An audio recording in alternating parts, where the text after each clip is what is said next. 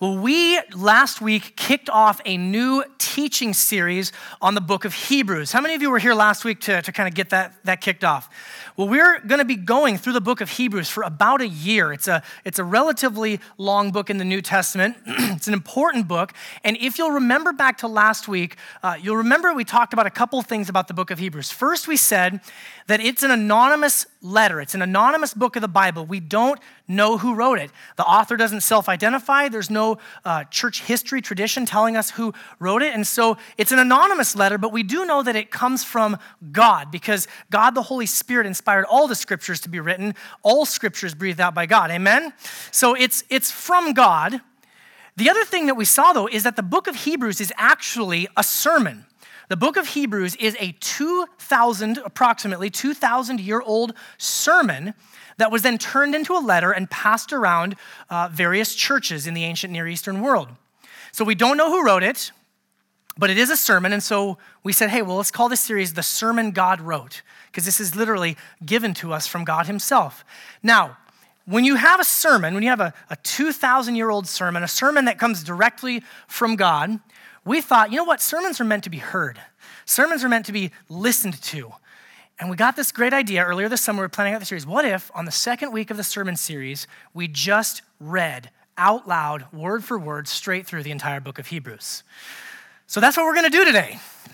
It's a little bit different than normal. Rather than myself or one of the other elders getting up and delivering a sermon, we're just going to let this sermon stand on its own. So I'd like to invite uh, my fellow partners in crime slash ministry, uh, the rest of our elders team. This is uh, Travis and Joe and Shane. Can you guys just give a welcome to these guys? I love these guys a lot. Great, great team to work with. So glad to be a part of this, this group of leaders. We, what we're going to do, let me just kind of set this up for you. The four of us are going to read through the entire book of Hebrews. We're going to start with the first verse and go all the way to the end of the 13th chapter. Throughout it, we're going to see um, some of the different themes highlighted in some different ways. Remember last week we talked about the five major themes of the book of Hebrews, and there's kind of different colors associated with them. So as we go through, you'll see some different colors. There's, there's uh, green, which is instructions for Christian living. There's purple, which is Jesus, our high priest, and his priestly work. There's gray, Old Testament shadows, things that are not really clear but come clearer through Jesus. There's, there's uh, red, which is warning and pay attention sort of passages. And then there's gold, which is Jesus is better, perhaps the, the number one main overarching theme of the entire book of Hebrews. Jesus is better. Also, we didn't want to make this too theatrical, but we know that, that some of you are probably auditory learners. So as we go through, you'll hear some, some sound cues or some, some music a little bit subtly in the background. Just want to give you a warning. There's not a train or an airplane you know, going nearby. Just wanted you to have some things that would help for those of you who are auditory learners, uh, some tools to help you uh, really connect with the themes of this great sermon, this great book of the Bible. So, some of you are, are writing type of people. And so you've got a pen maybe in the chair in, in front of you. You can get out a pen, you can take notes. Would love for you to take notes and honestly to ask questions because over the next year, we'd love to hear from you those questions that we can help answer as we teach through this sermon series, as we teach through this book of the Bible. Some of you may don't, you, you don't want to take notes, you just want to simply sit and listen, and you're welcome to do that as well. But either way, my hope and my prayer is that you would really interact with this text. And you can even say things like amen or wow, like you would during a normal sermon, right? You can, you can be responsive in that way. And so what we're going to do is I'm going to pray. And then we're going to dive in and we're going to spend the next 40 minutes or so reading straight through the sermon, the book of Hebrews. So, would you please pray with me? Heavenly Father, we're so thankful for your word. We're so thankful, God, that anytime we want to hear you speak, we can open the scriptures and we can hear what it is that you want to say to us directly. God, we thank you that the message of the book of Hebrews is a call to persevere, a call to endure because Jesus is better. And I pray right now, God, all of our attention, all of our focus would be on Him. God, for those who are here who are Christians, God, I pray that we would have our uh, affections for Jesus strengthened, we'd have our view of Jesus uh, increased. God, for those who are here who may not yet be Christians, God, I pray that they would see a picture of Jesus and they would understand who He is and the work that He has done to forgive us of our sins. God, I pray that you would uh, fill all four of us pastors just with your spirit to read the words that you inspired to be written. And God, for all of us, give us soft hearts, give us teachable hearts that we might be engaged with your word. We might hear what you want to say to us today. And it's in Jesus' good name we pray. Everyone said, Amen. Long ago. At many times and in many ways, God spoke to our fathers by the prophets. But in these last days, he has spoken to us by his Son, whom he appointed the heir of all things, through whom also he created the world. He is the radiance of the glory of God and the exact imprint of his nature, and he upholds the universe by the word of his power. After making purification for sins, he sat down at the right hand of the majesty on high, having become as much superior to angels as the name he has inherited is more excellent than theirs. For to which of the angels did God ever say, You are my son, today I have begotten you? Or again, I will be to him a father, and he shall be to me a son. And again, when he brings the firstborn into the world, he says, Let all God's angels worship him. Of the angels, he says, He makes his angels winds and his ministers a flame of fire. But of the Son, he says, Your throne, O God, is forever and ever. The scepter of uprightness is the scepter of your kingdom. You have loved righteousness and hated wickedness. Therefore, God, your God, has anointed you with the oil of gladness beyond your companions. And you, Lord, you laid the foundation of the earth in the beginning, and the heavens are the work of your hands. They will perish, but you remain. They will all wear out like a garment. Like a robe, you will roll them up. Like a garment, they will be changed. But you are the same, and your years will have no end. And to which of the angels has he ever said, Sit at my right hand until I make your enemies a footstool at your feet? Are they not all ministering spirits sent out to serve for the sake of those who are to inherit salvation? Therefore, we must pay much closer attention to what we have heard, lest we drift from it. For since the message declared by angels proved to be reliable, and every transgression or disobedience received a just retribution, how shall we escape if we neglect such a great salvation? It was declared at first by the Lord, and it was attested to us by those who heard, while God also bore witness by signs and wonders and various miracles and by gifts of the Holy Spirit distributed according to his will. Now, it was not to angels that God subjected the world to come of which we are speaking. It has been testified somewhere What is man that you are mindful of him, or the Son of Man that you care for him? You made him for a little while lower than the angels, and you have crowned him with glory and honor, putting everything in subjection under his feet. Now, in putting everything in subjection to him, he left nothing outside his control. At present, we do not yet see everything in subjection to him, but we see him who for a little while was made lower than the angels, namely Jesus, crowned with glory and honor because of the suffering of death, so that by the grace of God he might taste death for everyone. For it was fitting that he, for whom and by whom all things exist, in bringing many sons to glory, should make the founder of their salvation perfect through suffering. For he who sanctifies and those who are sanctified all have one source. That's why he's not ashamed to call them brothers, saying, I will tell of your name to my brothers. In the midst of the congregation, I will sing your praise. And again, I will put my trust in him. And again, behold, I am the children God has given me. Since therefore the children share in the flesh and blood, he himself likewise partook of the same things, that through death he might destroy the one who has the power of death, that is the devil, and deliver all those who through fear of death were subject to lifelong slavery. For surely it's not the angels that he helps, but he helps the offspring of Abraham.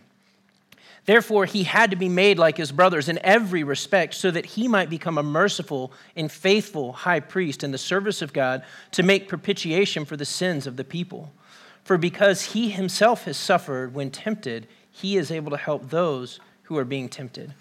Therefore, holy brothers, you who share in a heavenly calling, consider Jesus, the apostle and high priest of our confession who was faithful to him who appointed him, just as Moses also was faithful in all God's house. For Jesus has been counted worthy of more glory than Moses, as much more glory as the builder of a house has for more has more honor than the house itself. For every house is built by someone, but the builder of all things is God. Now Moses was faithful in all God's house as a servant to testify to the things that were to be spoken later but Christ is faithful over God's house as a son. and we are his house if indeed we hold fast our confidence and are boasting in our hope. Therefore, as the Holy Spirit says, Today, if you hear his voice, do not harden your hearts as in the rebellion on the day of testing in the wilderness, where your fathers put me to the test and saw my works for 40 years.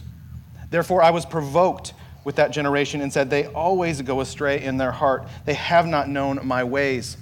As I swore in my wrath, they shall not enter my rest.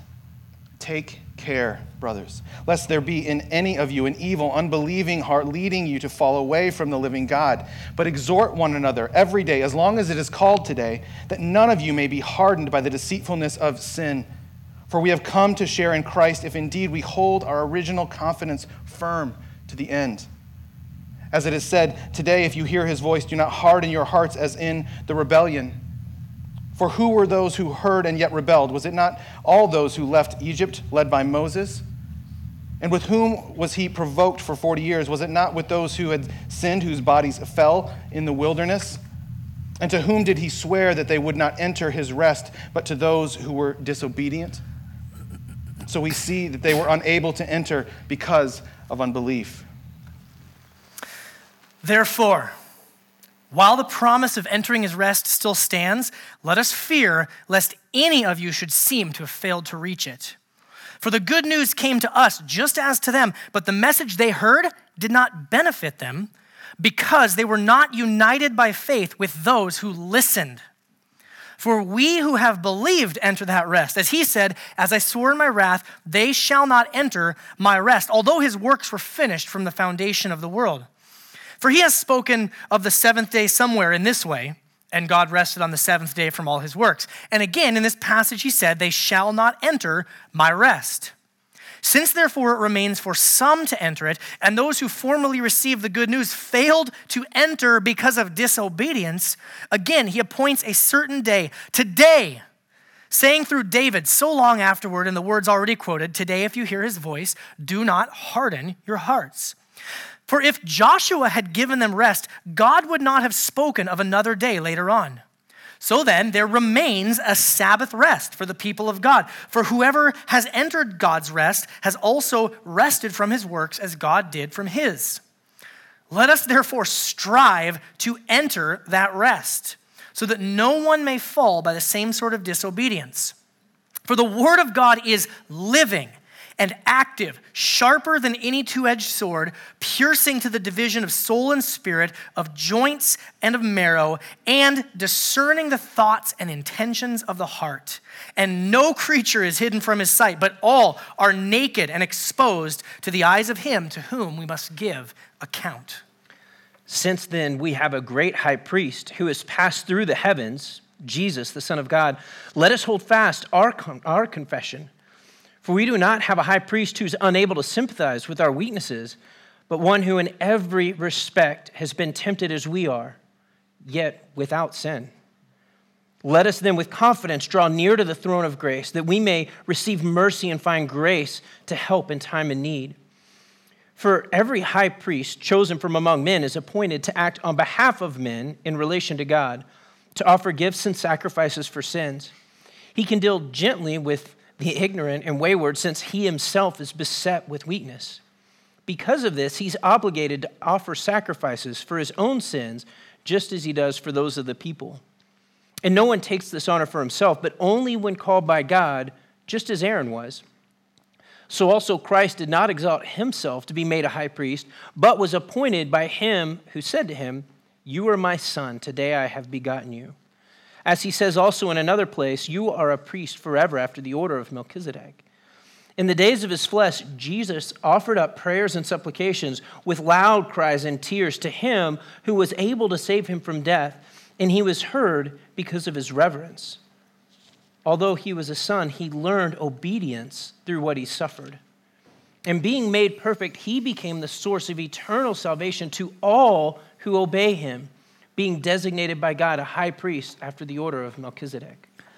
About this, we have much to say, and it's hard to explain since you become dull of hearing.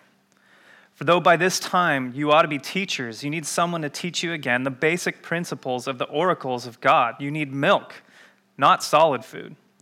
For everyone who lives on milk is unskilled in the word of righteousness, since he is a child.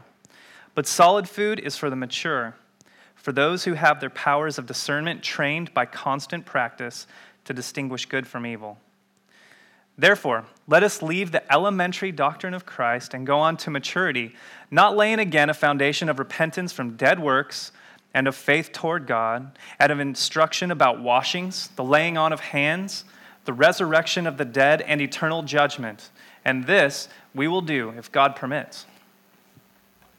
For it is impossible in the case of those who have once been enlightened, who have tasted the heavenly gift, and have shared in the Holy Spirit, and have tasted the goodness of the Word of God and the powers of the age to come, and then have fallen away to restore them again to repentance, since they are crucifying once again the Son of God to their own harm and holding him up to contempt. For land that has drunk the rain that often falls on it and produces a crop useful to those for whose sake it is cultivated receives a blessing from God. But if it bears thorns and thistles, it is worthless and near to being cursed, and its end is to be burned. Though we speak in this way, yet in your case, beloved, we feel sure of better things, things that belong to salvation. For God is not unjust so as to overlook your work and the love that you have shown for his name in serving the saints, as you still do. And we desire each one of you to show the same earnestness, to have the full assurance of hope until the end, so that you may not be sluggish, but imitators of those who through faith and patience inherit the promises. For when God made a promise to Abraham, since he had no one greater by whom to swear, he swore by himself, saying, Surely I will bless you and multiply you. And thus, Abraham, having patiently waited, obtained the promise. For people swear by something greater than themselves, and in all their disputes, an oath is final for confirmation. So, when God desired to show more convincingly to the heirs of the promise the unchangeable character of his purpose, he guaranteed it with an oath, so that by two unchangeable things in which it is impossible for God to lie, we who have fled for refuge might have strong encouragement to hold fast to the hope set before us. We have this as a sure and steadfast anchor of the soul, a hope that enters into the inner place behind the curtain where Jesus has gone as a forerunner on our behalf, having become a high priest forever after the order of Melchizedek. For this Melchizedek, king of Salem, priest of the Most High God, met Abraham returning from the slaughter of the kings and blessed him, and to Abraham apportioned a tenth part of everything. And to him, Abraham apportioned a tenth part of everything. He is first, by translation of his name, king of righteousness, and then he is also king of Salem, that is, king of peace. He is without father or mother or genealogy, having neither beginning of days nor end of life, but resembling the Son of God, he continues a priest forever. See how great this man was to whom Abraham the patriarch gave a tenth of the spoils. And those descendants of Levi who receive the priestly office have a commandment in the law to take tithes from the people, that is, from their brothers, though these also are descended from Abraham. But this man, who does not have his descent from them, received tithes from Abraham and blessed him who had the promises. It is beyond dispute that the inferior is blessed by the superior. In the one case, tithes are received by mortal men, but in the other case, by one of whom it is testified that he lives. One might even say that Levi himself, who receives tithes, paid tithes through Abraham, for he was still in the loins of his ancestor when Melchizedek met him. Now, if perfection had been attainable through the Levitical priesthood, for under the people received the law, what further need would there have been for another priest to arise after the order of Melchizedek rather than one named after the order of Aaron? For where there's a change in the priesthood, there is necessarily a change in the law as well. For the one whom these things are spoken belonged to another tribe from which no one has ever served at the altar. For it's evident that our Lord was descended from Judah. In connection with that tribe, Moses said nothing about priests.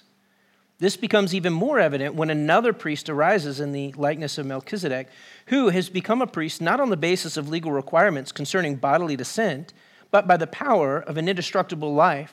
For it is witnessed of him, you're a priest forever after the order of Melchizedek. For on the one hand, a former commandment is set aside because of its weakness and uselessness, for the law made nothing perfect. But on the other hand, a better hope is introduced through which we draw near to God.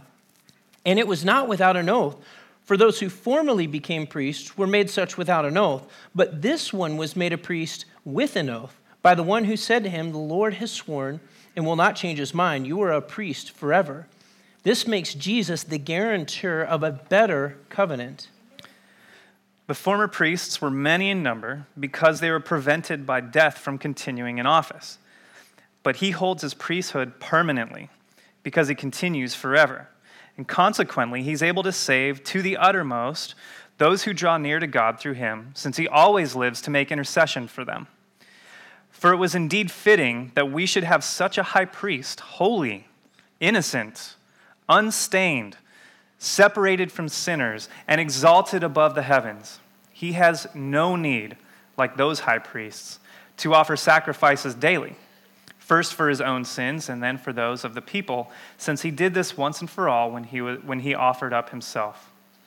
For the law appoints men in their weakness as high priests, but the word of the oath, which came later than the law, appoints a son who has been made perfect forever.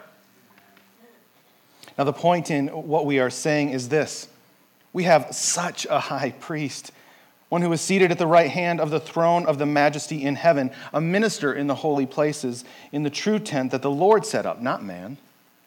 For every high priest is appointed to offer gifts and sacrifices. Thus, it is necessary for this priest also to have something to offer. Now, if he were on earth, he would not be a priest at all, since there are priests who offer gifts according to the law. They serve a copy and a shadow of heavenly things. For when Moses was about to erect the tent, he was instructed by God, saying, See that you make everything according to the pattern that was shown you on the mountain. But as it is, Christ has obtained a ministry that is as much, more excellent than the old, as the covenant he mediates is better, since it is enacted on better promises. For if that first covenant had been faultless, there would have been no occasion to look for a second.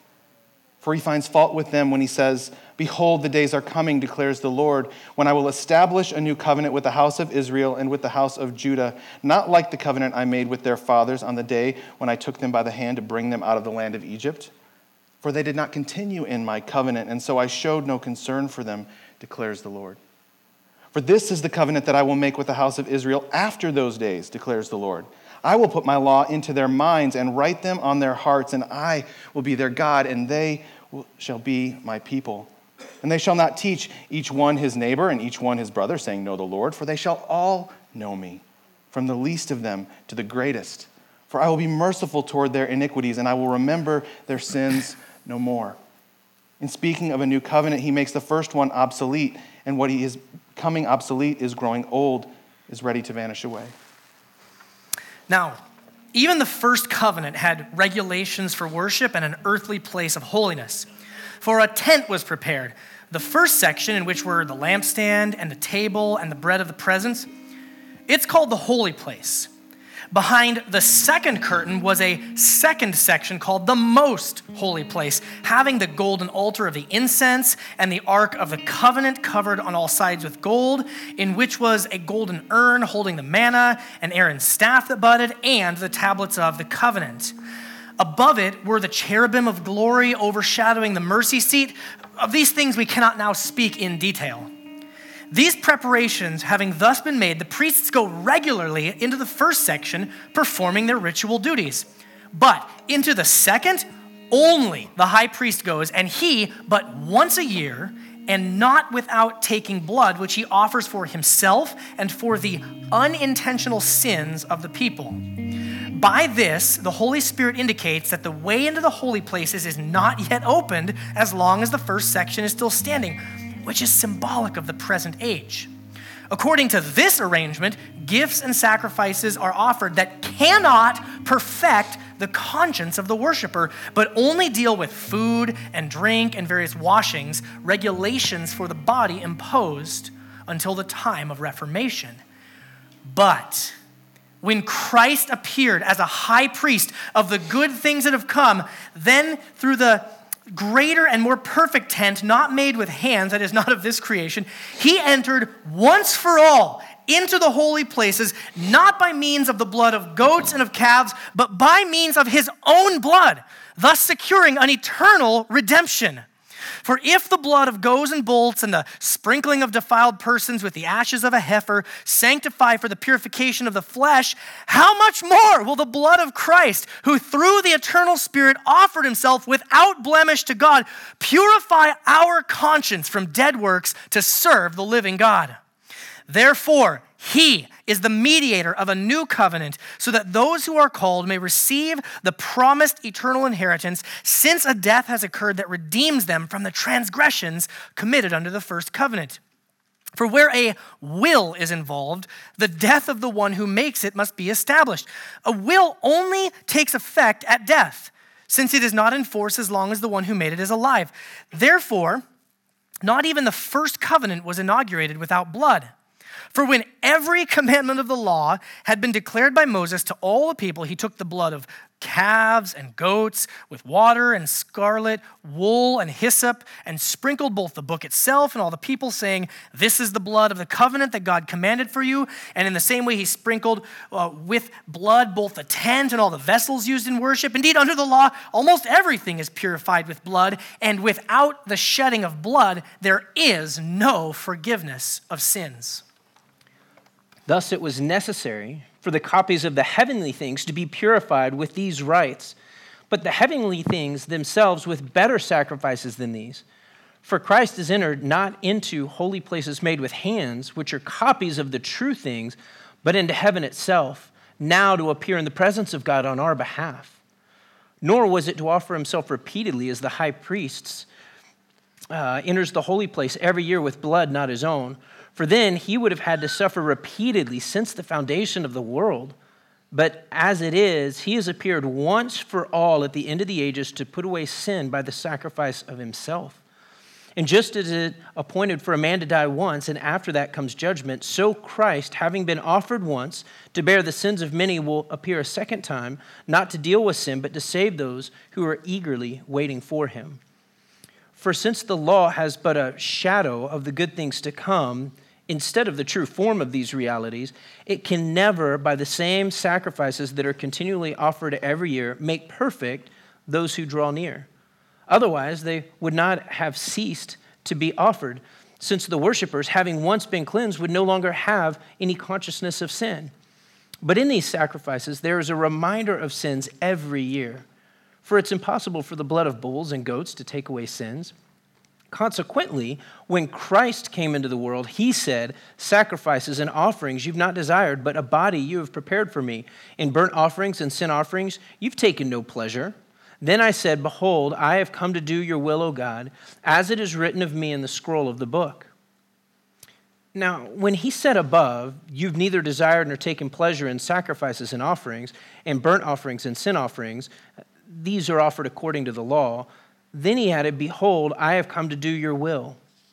He does away with the first in order to establish the second. And by that will, we have been sanctified through the offering of the body of Jesus Christ once and for all. And every priest stands daily at his service, offering repeatedly the same sacrifices, which can never take away sins.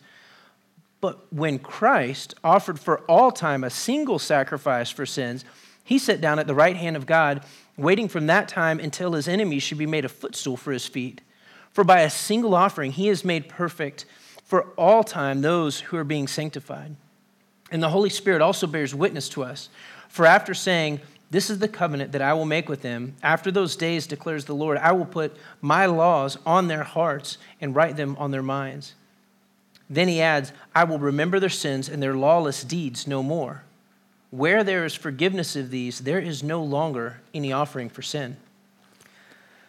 Therefore, brothers, since we have confidence to enter the holy places by the blood of Jesus, by the new and living way that he opened for us through the curtain, that is, through his flesh, and since we have a great priest over the house of God, let us draw near with a true heart in full assurance of faith with our hearts sprinkled clean from an evil conscience and our bodies washed with pure water.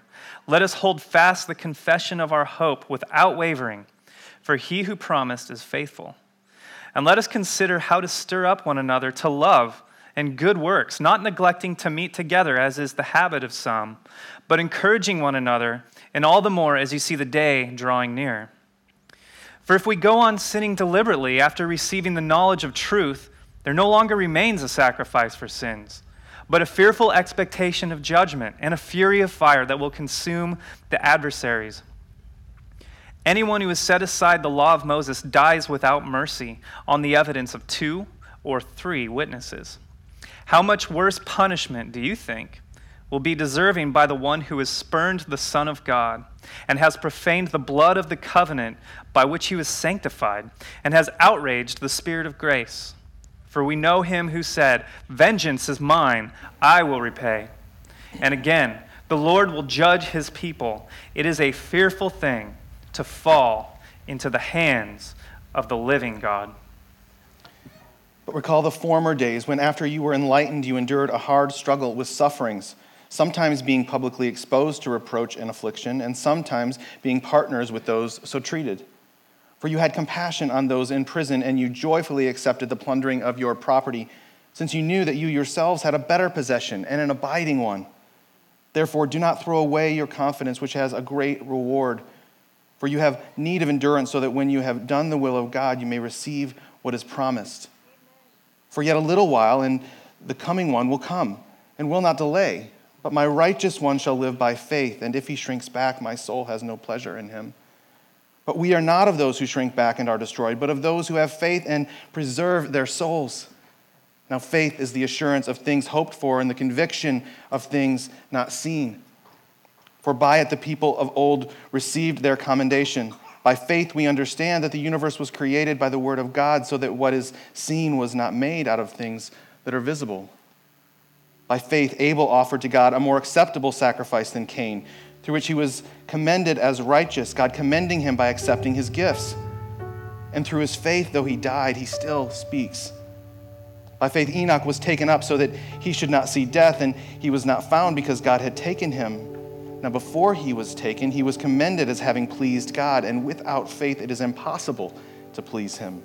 For whoever would draw near to God must believe that he exists and that he rewards those who seek him. By faith, Noah being warned by God concerning events as yet unseen, in reverent fear constructed an ark for the saving of his household.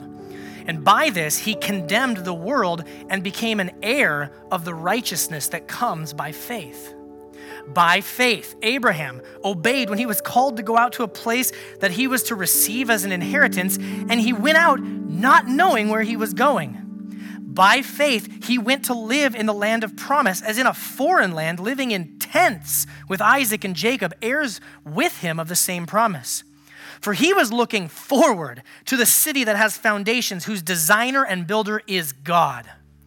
By faith, Sarah herself received power to conceive even when she was past the age, since she considered him faithful who had promised. Therefore, from one man, and him as good as dead, were born descendants as many as the stars of heaven and as many as the innumerable grains of sand by the seashore. These all died in faith, not having received the things promised, but having seen them and greeted them from afar, and having acknowledged that they were strangers and exiles on the earth. For people who speak thus make it clear that they are seeking a homeland.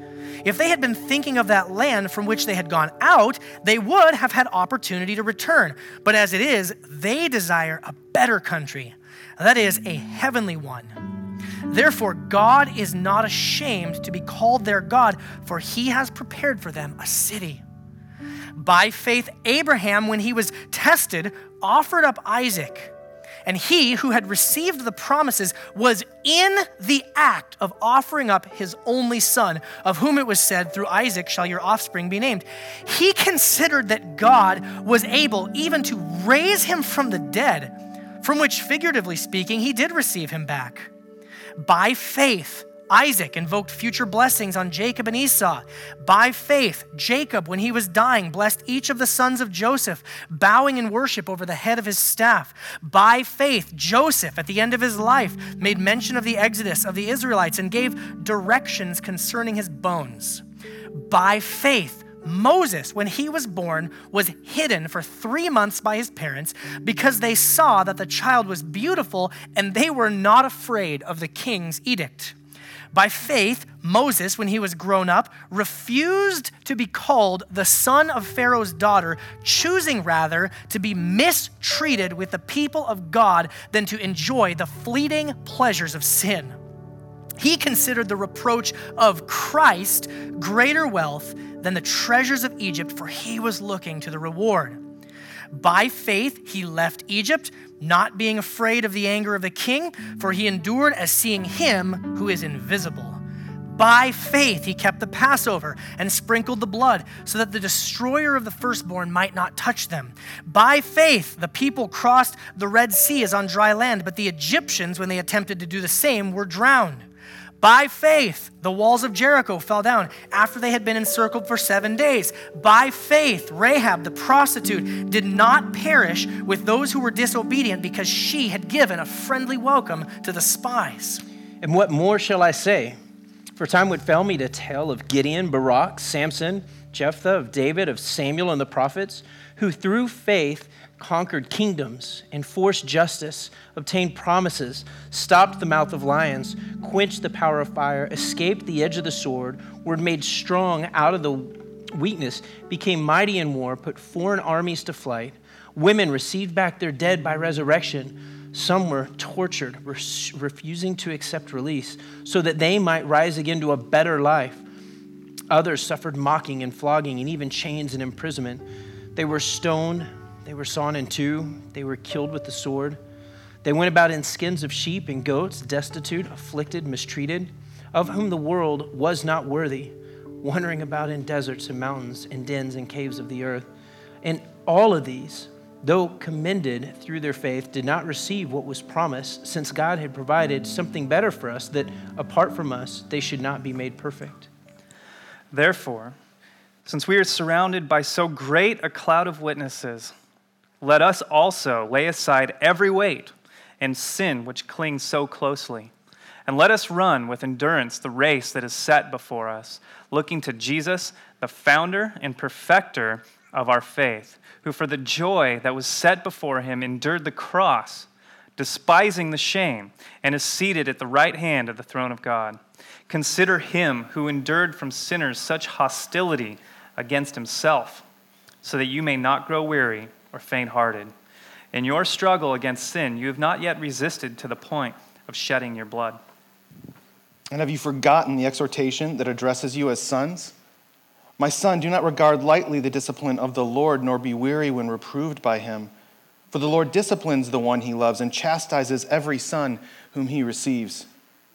It is for discipline that you have to endure. God is treating you as sons. For what son is there whom his father does not discipline?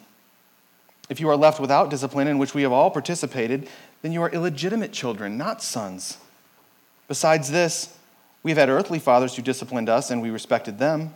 Shall we not much more be subject to the Father of spirits and live? For they disciplined us for a short time as it seemed best to them, but He disciplines us for our good, that we may share His holiness. For the moment, all discipline seems painful rather than pleasant but later it yields the peaceful fruit of righteousness to those who have been trained by it. Therefore, lift your drooping hands and strengthen your weak knees. And make straight paths for your feet so that what is lame may not be put out of joint, but rather be healed. Strive for peace with everyone and for the holiness without which no one will see the Lord. See to it that no one fails to obtain the grace of God, and that no root of bitterness springs up and causes trouble, and by it many become defiled. And that no one is sexually immoral or unholy like Esau, who sold his birthright for a single meal. For you know that afterward, when he desired to inherit the blessing, he was rejected, for he found no chance to repent, though he sought it with tears. For you have not come to what may be touched a blazing fire and darkness and gloom and a tempest and the sound of a trumpet and a voice whose words made the hearers beg that no further message be spoken to them, for they could not endure the order that was given. If even a beast touches the mountain, it shall be stoned. Indeed, so terrifying was the sight that Moses said, I tremble with fear. But you, you have come to Mount Zion and to the city of the living God, the heavenly Jerusalem, and to innumerable angels in festal gathering, and to the assembly of the firstborn who are enrolled in heaven, and to God and the judge of all, and to the spirits of the righteous made perfect, and to Jesus, the mediator of a new covenant, and to the sprinkled blood that speaks a better word than the blood of Abel. See that you do not refuse him who is speaking. For if they did not escape when they refused him who warned them on earth, much less will we escape if we reject him who warns from heaven. At that time, his voice shook the earth, but now he has promised, Yet once more I will shake not only the earth, but also the heavens. This phrase, yet once more, indicates that the removal of things that are shaken, that is, things that have been made, in order that the things that cannot be shaken may remain. Therefore, let us be grateful for receiving a kingdom that cannot be shaken, and thus let us offer to God acceptable worship with reverence and awe, for our God is a consuming fire. Let brotherly love continue. Do not neglect to show hospitality to strangers, for thereby some have entertained angels unawares. Remember those who are in prison as though in prison with them, and those who are mistreated, since you also are in the body. Let marriage be held in honor among all, and let the marriage bed be undefiled, for God will judge the sexually immoral and the adulterous. Keep your life free from the love of money, and be content with what you have, for he has said, I will never leave you nor forsake you. So we can confidently say, The Lord is my helper. I will not fear. What can man do to me? Remember your leaders those who spoke to you the word of God, and consider the outcome of their way of life and imitate their faith. Jesus Christ is the same yesterday and today and forever. So do not be led astray away by diverse and strange teachings, for it is good for the heart to be strengthened by grace, not by foods, which have not benefited those devoted to them. We have an altar from which those who serve the tent have no right to eat for the bodies of those animals whose blood is brought into the holy places by the high priest as a sacrifice for sin are burned outside the camp. So Jesus suffered outside the gate in order to sanctify the people through his own blood. Therefore, let us go to him outside the camp and bear the reproach he endured. For here we have no lasting city, but we seek the city that is to come. Through him, then, let us continually offer up a sacrifice of praise to God. That is the fruit of lips that acknowledge his name. Do not neglect to do good and to share what you have, for such sacrifices are pleasing to God. Obey your leaders and submit to them, for they are keeping watch over your souls as those who will have to give an account. And let them do this with joy and not with groaning, for that would be of no advantage to you. Pray for us. As we are sure that we have a clear conscience, desiring to act honorably in all things, I urge you the more earnestly to do this in order that I may be restored to you the sooner. Now, May the God of peace, who brought again from the dead our Lord Jesus, the great shepherd of the sheep, by the blood of the eternal covenant, equip you with everything good, that you may do his will, working in us that which is pleasing in his sight through Jesus Christ, to whom be the glory forever and ever. Amen. I appeal to you, brothers, bear with my word of exhortation, for I have written to you briefly. You should know that our brother Timothy has been released, with whom I shall see you if he comes soon. Greet all your leaders and all the saints. Those who come from Italy send you greetings. Grace be with all of you. May God bless the reading of his word. Amen. Well, that was a different experience. Amen. I don't think that very many, I heard a lot of people after the first service, I think very many of us have never just sat and listened to a full reading of an entire book of the Bible like that. And I hope and pray that this is beneficial for you. And my suspicion is that there are about as many different takeaways or as many different reactions as there are individuals in this room. But I, I still want to call us now to a time of response. And so we're going to begin our time of response by, by giving of our tithes and offerings. And uh, if financial stewards would come forward and begin that. If you're a guest or a visitor, uh, you're not under any obligation to give. You're welcome to if you'd like. But this is something that we're going to do as an act of worship. Uh, we even saw uh, in, in the middle chapters there about uh, Abraham giving a tithe to Melchizedek, giving of his possessions. This is something that uh, goes all the way back to the beginning chapters of the Bible that the people of God would give as an act of worship. And so please feel free to give worshipfully, not out of guilt or, or obligation. And while they're collecting the offering, uh, we're going to put some discussion questions up on the screen.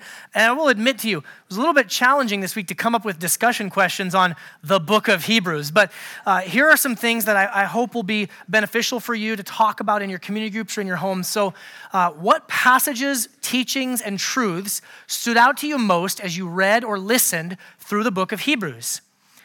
Number two, in what ways did the Holy Spirit stir conviction in you as you read or listened to the book of Hebrews? Number three, what most encouraged you as a result of reading or hearing this book? And then number four, what questions do you have? Anybody have some questions after reading through that? We sincerely want to, to have this be a time for us to, to uh, come up with those questions. We really do want to hear from you. If you've got hard questions, difficult questions, my email address is shane at soundcitybiblechurch.com. what questions do you have, or what things didn't you understand? Because over the course of this next year, as we unpack this book, we really want to be able to address them in a way that is helpful for you. Additionally, some prayer points, some things to be praying about uh, for us as we go through. There's a verse in Psalm 119 that says this Open my eyes that I may behold wondrous things out of your law, out of your word. I think that's a good verse for us to be praying. Would you agree, Sound City? Open our eyes that we may behold wondrous things out of your law. And then, number two, pray for each other that we would draw near to God. That's one of those major things you see over and over again in the book that we are invited to draw near to God through Jesus and that we would each grow and persevere in living out our faith in Jesus. So let's pray for each other, church. Let's let this, this time not only be a time of study, but a time of prayer that we would draw near to God. In our time of response, we're also going to draw near to Jesus now through the celebration of the Lord's table, the celebration of communion. This is for Christians. If you are a Christian, even if you're a guest or a visitor with us, you are invited to join us at the table in which we remember that Jesus, our great high priest, made us purified through the sacrifice of his own body, through his own blood. And we are now invited to draw near to God by faith in the work that Jesus did on the cross. If you're not a Christian, the invitation stands to give your sin to Jesus, trust in Him, and enter into that relationship with God that you've now been invited because of what Jesus did. Join us at the table for the first time as a Christian. And Sean and the band, they're going to lead us in a time of, of singing and rejoicing. This first song speaks about Jesus, our great high priest, the one who makes it guaranteed that our conscience can be freed, can be purified from any of the guilt or any of the sins that we have committed. So let's rejoice, church. Let's respond to this God. Let's respond to this great high priest, the one who has sacrificed himself for us. I'm going to invite you to stand if you would. I'll pray. Communion servers can get in place, and then we'll begin our time of singing and response. Father, we're so thankful for your word. We're so thankful that we can open the word and we can see what it is that you want to teach us. God, today as we read straight through this entire letter, this, this sermon, that's given to us, God, we pray right now that, that whatever it is that you want each individual in this room to walk away with, to take away, God, I pray you would put that deep into their hearts. Father God, I pray right now as we uh, have this time of celebration and response, God, I pray that we would lift our voices and we would lift our hands in, in celebration and thanksgiving to the high priest who has made a way for us to enter in. So, God, let us just respond with joy now. We pray all of these things in the beautiful and strong name of Jesus. And everybody said, Amen. Church, come forward for communion when you're ready. Let's lift our voices and sing.